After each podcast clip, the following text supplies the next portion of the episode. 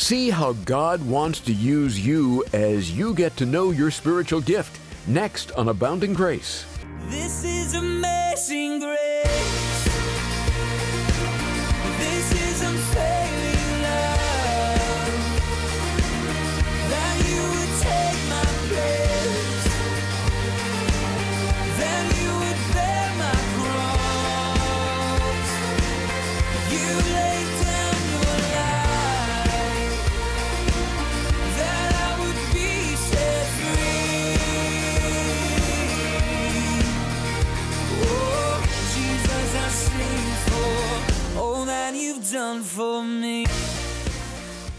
If you really stop to think of it, what a privilege it is that God wants to use us.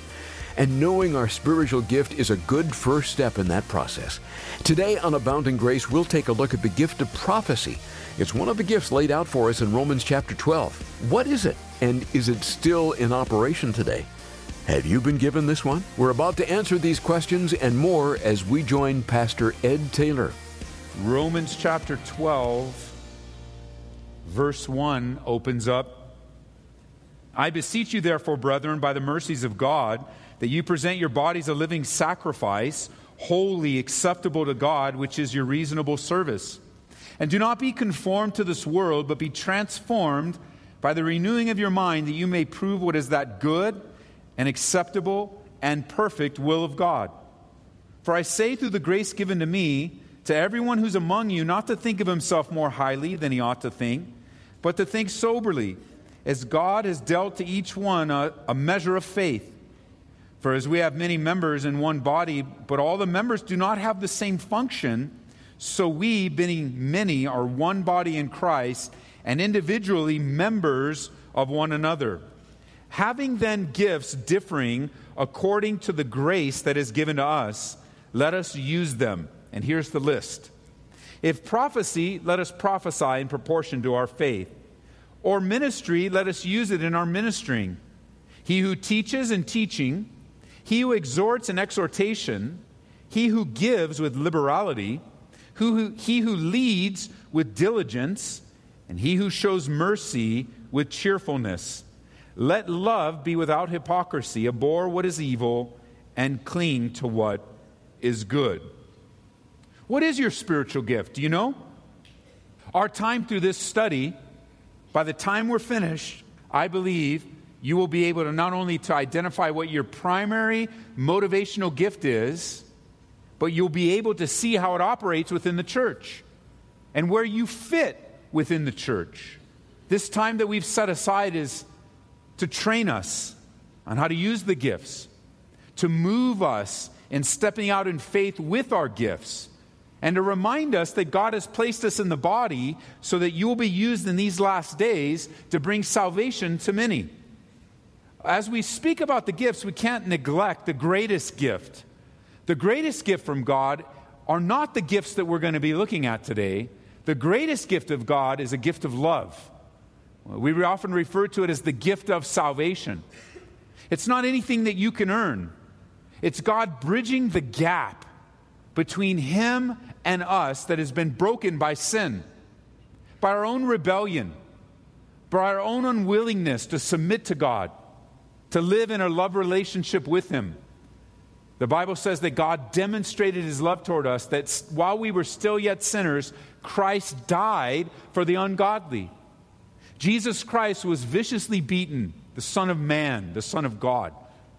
Then he was hung on a Roman cross to die a horrific death by crucifixion.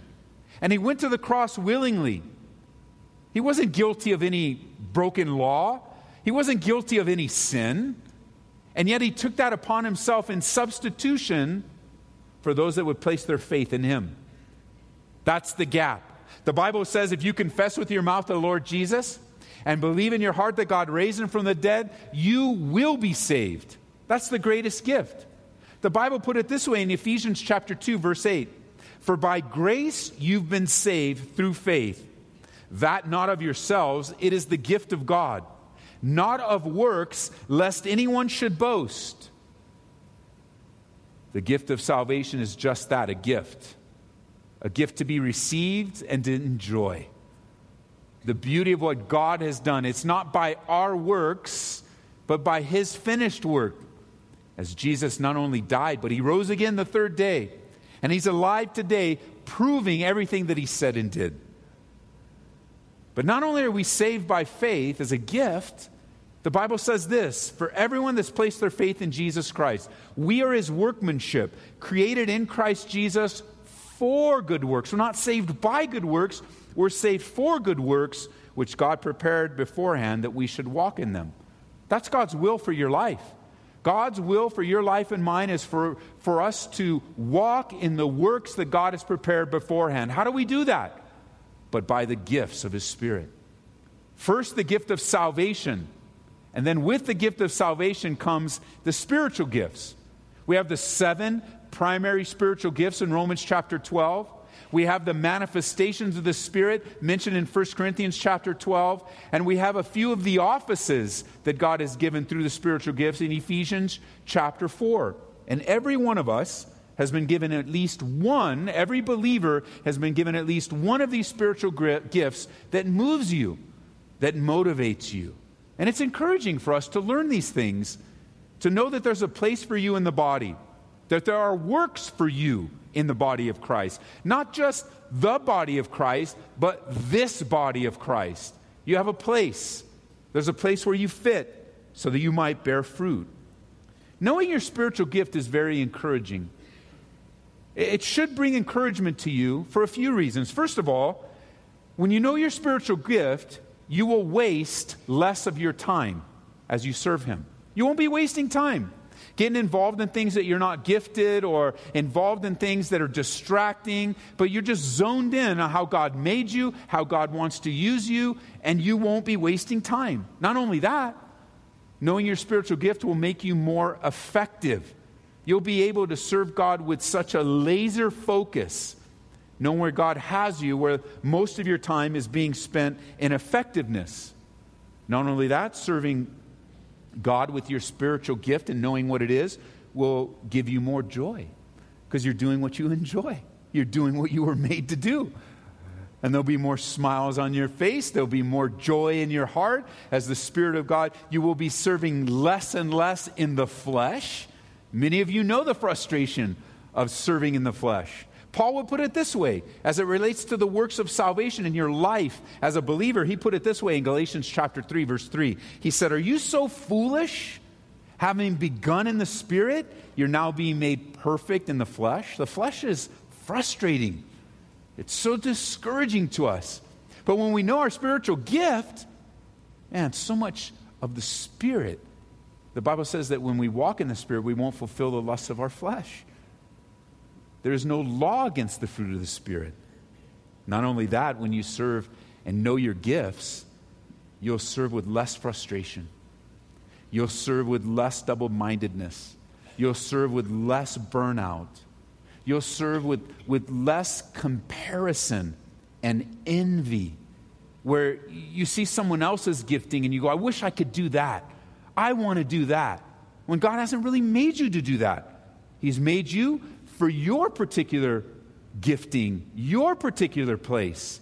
And you'll be so less comparing and being upset that God's using someone else in a way that He's not using you, and I wish I could do that. You'll just be content. You know what the Bible says? The Bible says, Paul put it this way He says, I know how to abound. And I know how to be abased. That means I know how to have a lot and I know how to have a little, but in all things I have learned contentment. It's something we have to learn. And one of the ways that we learn it is as we learning our spiritual gifts, we're content with where we're at. And another way to learn it is sometimes we're envious. Sometimes we want what someone else has, and God's just showing us, no, no, that's not for you. That's not for you. It's for them, it's not for you. You know, pastors go through this. Just on a, on a personal level, pastors go through this. Many years ago, when the church here was about 150 people, what a glorious time Church started out with about 30 people, and we came to that place of about 150 people, enjoying the school. But my heart was always dreaming big, and my heart was always like, Lord, we need to get out of this school. We need to have a more permanent place. We, we want to have more ministry, so we need a permanent place. And so I'd drive around the city and just look at different vacant buildings or things for lease. And many of you know the old theaters that are that used to be at Mississippi and Chambers right on the corner there. Nice theaters there. Well, many years ago, they were for sale. And I would drive by and say, Oh, Lord, it would be so good if you would give that to us. And I literally meant give because we had no money. I said, it'd just be so awesome. It's already set up. We won't have to do a lot of build out. It's already got the seats together. And Lord, it would just be so good. And I'd drive by week after week and, and just dream and say, oh, maybe, Lord. And then one day, the for sale sign went down, and it was replaced with another sign because another church in town decided to purchase that. Colorado Community, they're still there now. For many years, Colorado Community was down on Hampton on the other side of I 25, a growing, thriving church as they are now. And in their growth, the leadership decided, you know, I think we need to, to do a new outreach from our church, and we're going to go in the area of Aurora. And as they're in their planning, they ended up getting, and they had the resources, they were able to buy those theaters, remodel them, put them all together. And on their first Sunday, over 400 people showed up. And I was not happy. I said, Lord, all it took us all this time to 100, first day 400, my theaters. I mean, we didn't have enough money to buy a parking space there, let alone the whole theaters. And the Lord was speaking to my heart, teaching me how to be happy when other churches are blessed in our community. Because it's a good thing Colorado communities in our, in our area. It's a good thing they started out with 400 and grew crazy, you know, huge. It's a good thing with the leaders there. It's a good thing what God is doing through them. It's a good thing that they have the theaters. You know why? Because God had something different for us. We know who we are. I learned what God is doing in my life. I learned the kind of ministry He wanted. He wanted us to stay in the school for quite a while because we had a lot of lessons to learn, a lot of lessons of trust, a lot of lessons of sitting on very hard chairs for long periods of time. You guys are all spoiled right now with all that foam there because it wasn't used to be, it didn't used to be like that and all of the things that we were learn. I'm so happy for that church. I'm so happy for the churches in our community, but we had to learn that. Maybe on a personal level, you, you see someone else's gift and you wish that was yours. But then you find out God allows you to do it. You find out, no, no, no, no, no, no, no, that's not what I thought it was. It looked different.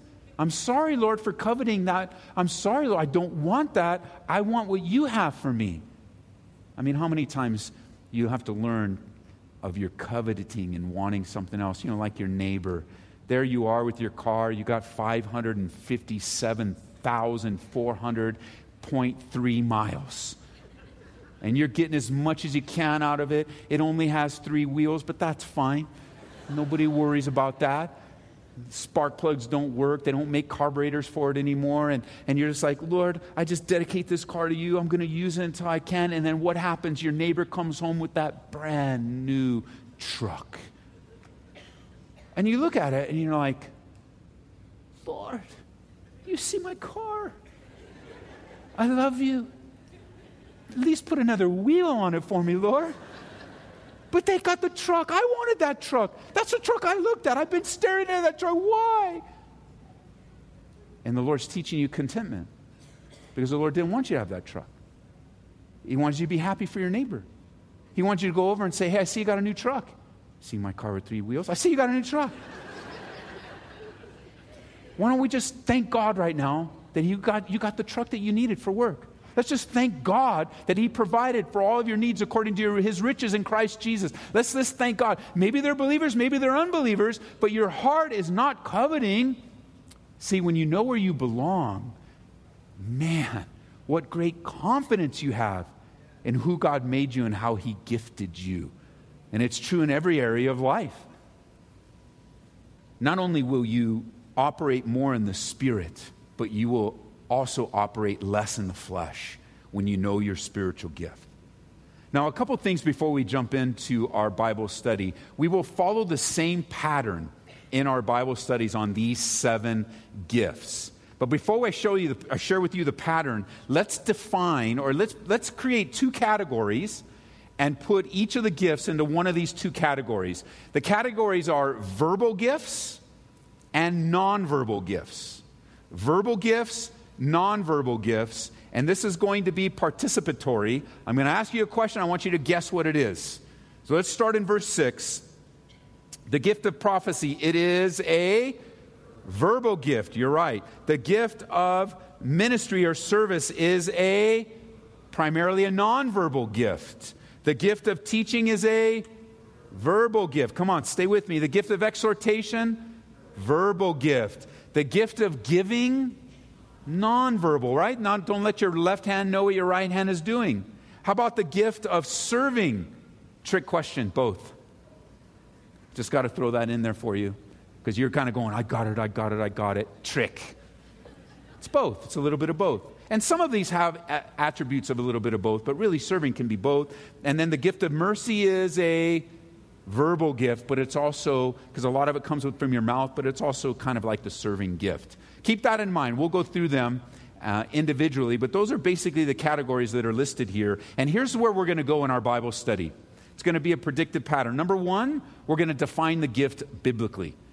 We're going to define, I'm going to give you a biblical definition of the gift itself. Secondly, we'll see how the gift operated in Jesus' life. Remember, Jesus was fully man and fully God. And according to Philippians, when Jesus came and took the form, eternal God came and took the form of a human, he left some of his glory to come to earth. And he was a man, perfect man, filled with the Holy Spirit, being led by the Holy Spirit. How did the gifts operate in his life? We will see every single gift operating in the life of Jesus. Thirdly, we'll also see this gift operating in the early church. And I'll give you some scriptures to look up, and you can study it during the week. And then finally, we'll look at a few hazards and dangers that go along with this particular gift.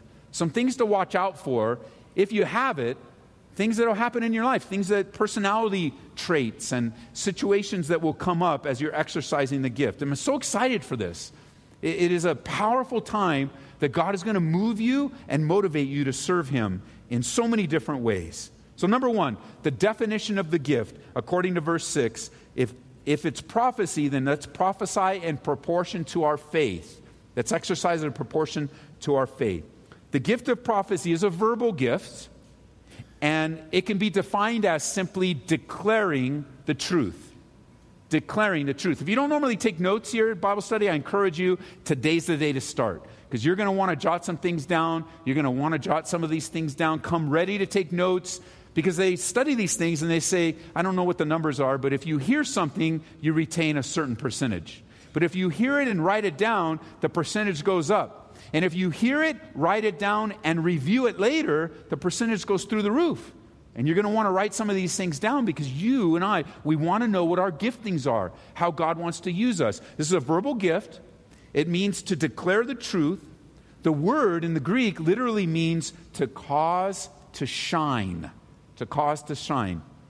So here's the definition God has given some men and women in the church the supernatural ability to take his word and cause it to shine to bring about a focus on a particular passage of Scripture, a particular situation, and make God's Word come alive in a person's life in the moment for the situation. Don't allow any confusion to come between the gift of prophecy in the New Testament and the Old Testament office of a prophet.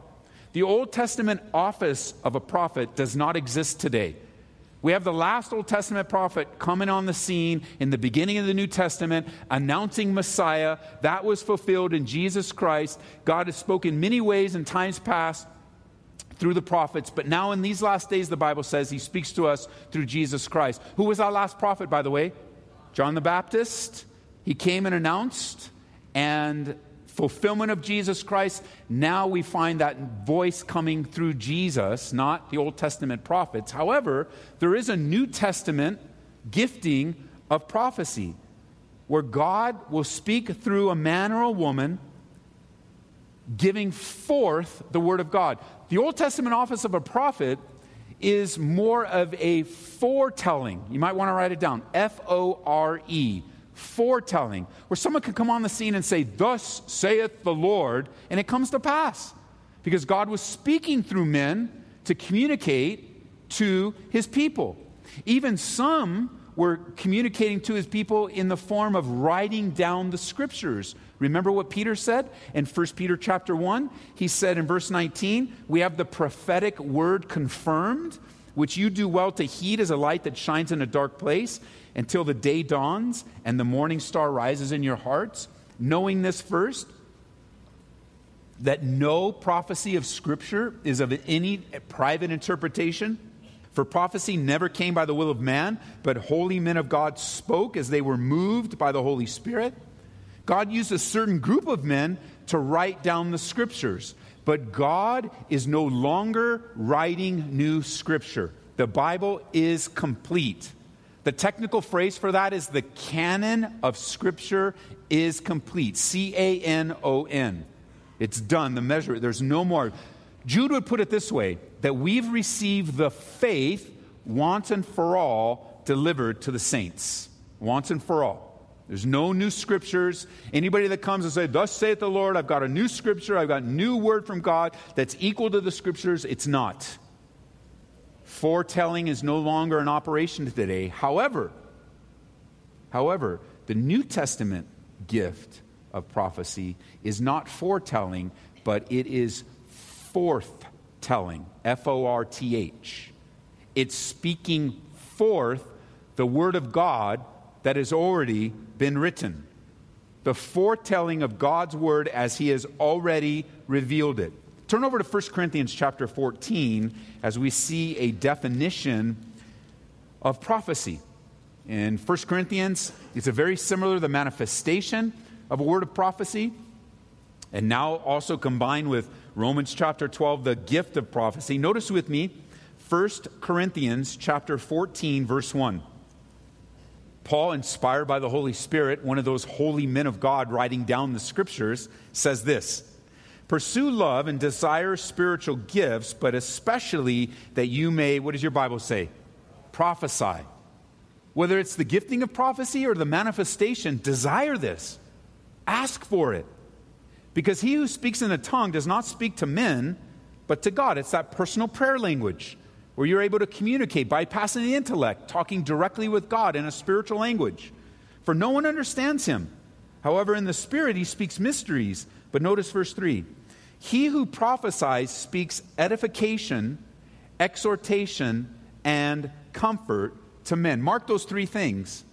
Those are the marks of a prophetic word. A prophetic word can bring edification, a prophetic word can bring exhortation, and a prophetic word can bring comfort. It can bring one of them, two of them, or all three of them. But that's the realm of the prophetic word. We're enjoying a study in the Gospel of John here on Abounding Grace. Pastor Ed Taylor is our teacher on the program, and you can hear these studies online at aboundinggraceradio.com and through the Calvary Church app. Check out Ed's blog at edtaylor.org. Thank you for remembering Abounding Grace in your giving to the Lord. Every gift that comes in goes right to ministry. It plays an important role in helping us bring the truths of God's Word to the radio every day. And when you support the ministry today with a gift of $25 or more, we'll say thanks by sending you Beautiful People Don't Just Happen by Scott Sauls.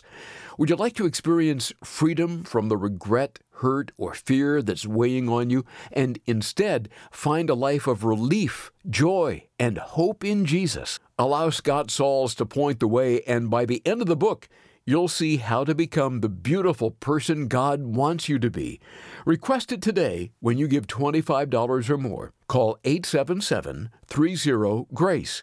That's 877 30 GRACE Ordering is super easy through our online store as well at calvaryco.store. If you'd like to make a donation to the ministry and you're not interested in the book, you can donate safely and securely at aboundinggraceradio.com. Register for our upcoming ministry conference, Refresh, at calvaryco.church and discover the heartbeat of ministry, the why. It's all set for October 6th through the 8th at Calvary Church in Aurora, Colorado. We'd love to have you join us. Glad to have you with us for today's broadcast. We look forward to continuing the journey through John next time on Abounding Grace with Pastor Ed Taylor. In the meantime, let's be drawing on God's abounding grace for daily living. This is amazing grace.